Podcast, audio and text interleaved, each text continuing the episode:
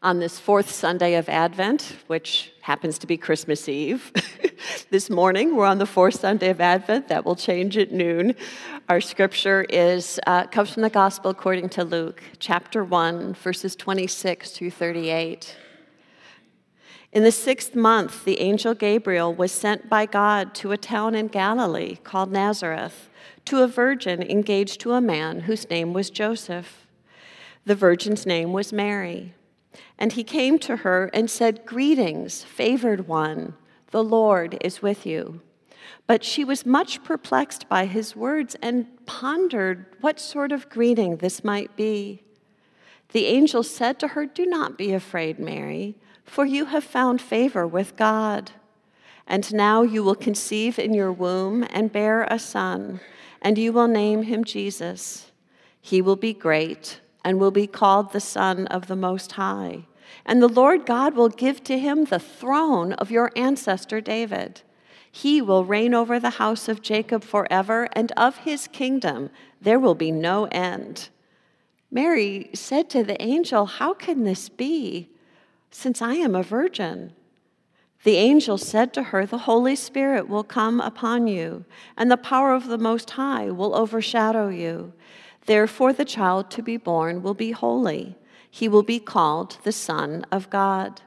And now your relative Elizabeth, in her old age, has also conceived a son. And this is the sixth month for her who was called barren, for nothing will be impossible with God. Then Mary said, Here am I, the servant of the Lord. Let it be with me according to your word. Then the angel departed from her. This is the word of God for all of us. Thanks be to God. I ask you, please, to pray with me.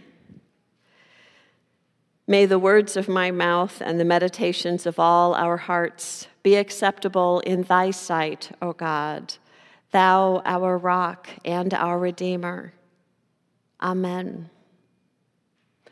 In American culture, we have had a long love affair with the unexpected visitor. Think about it in just a very simple way in knock knock jokes. What's a knock knock joke about? It's about someone who shows up who didn't expect, and we don't know what they're about. So I think about one of the most annoying ones that I remember from my childhood. Knock, knock, who's there? Apple, apple who? Knock, knock, who's there? Apple, apple who? Goes on and on. And finally, knock, knock, who's there? Orange, orange who? Orange, you glad I didn't say apple again? you know, just this kind of like, what's going to show up, what's it going to be, and how is it going to affect me? And a lot of times our reaction is negative. I'm dating myself here very much, but in my teen years on Saturday Night Live, there was a skit called Land Shark. And the hilarity of Land Shark was that a person would show, the, the, the person would be in their home, there'd be a doorbell, they'd ask who it was, someone we couldn't see on the other side would make up all sorts of jokes about what it was. Even with not knowing them, somehow the people would open the door and then in, would land, in would come Land Shark and eat them in the 70s, you know, the, I think the actors were on a whole lot of drugs. This was hilarious. you know, this, this idea of opening the door, you never know what's going to come in. It might be the land shark, or it might be the orange.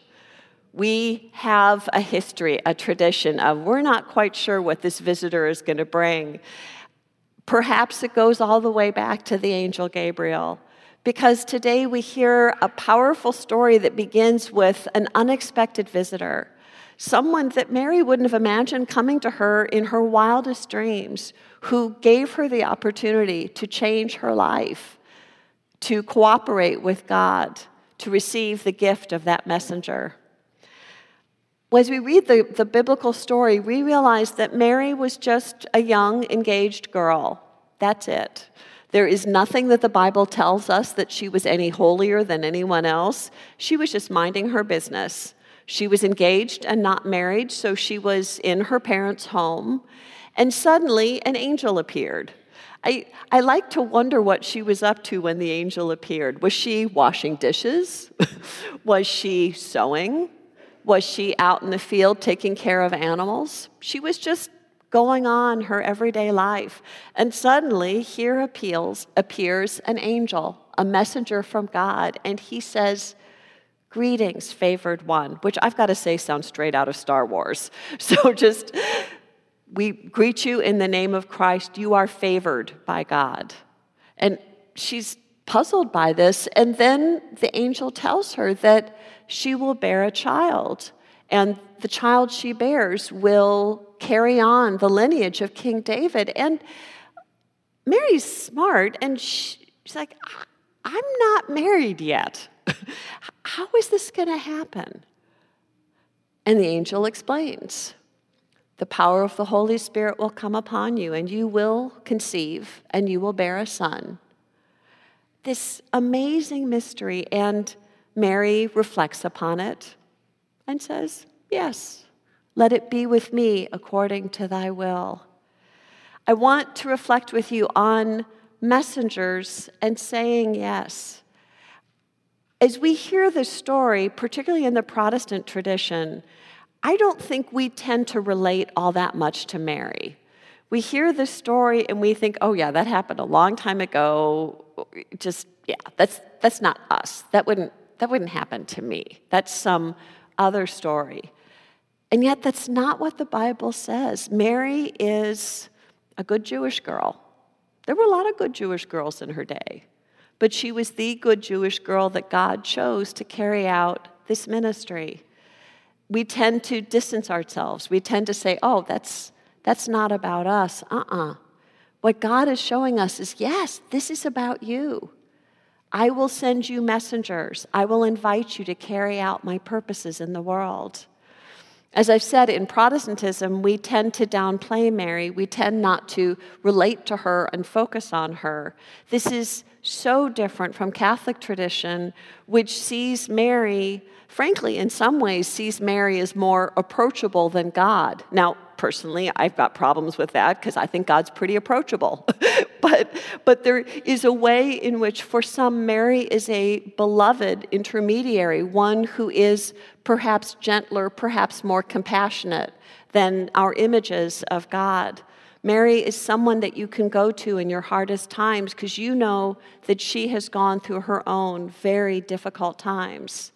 In the Orthodox tradition, they call Mary Theotokos, which is Greek for God bearer.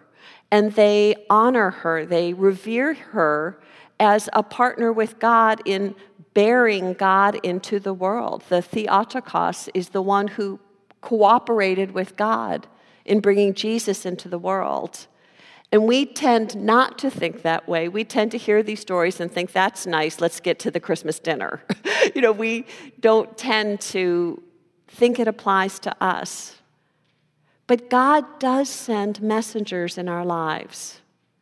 Perhaps not a whole lot of us will have an experience of an angel that appears in shining light, a heavenly celestial being. Maybe you've had that experience. I have to be honest, I haven't. but I absolutely have experienced God sending messengers. God sends messages through the way that music can touch us and speak right to our hearts and commission us to some way of being in the world.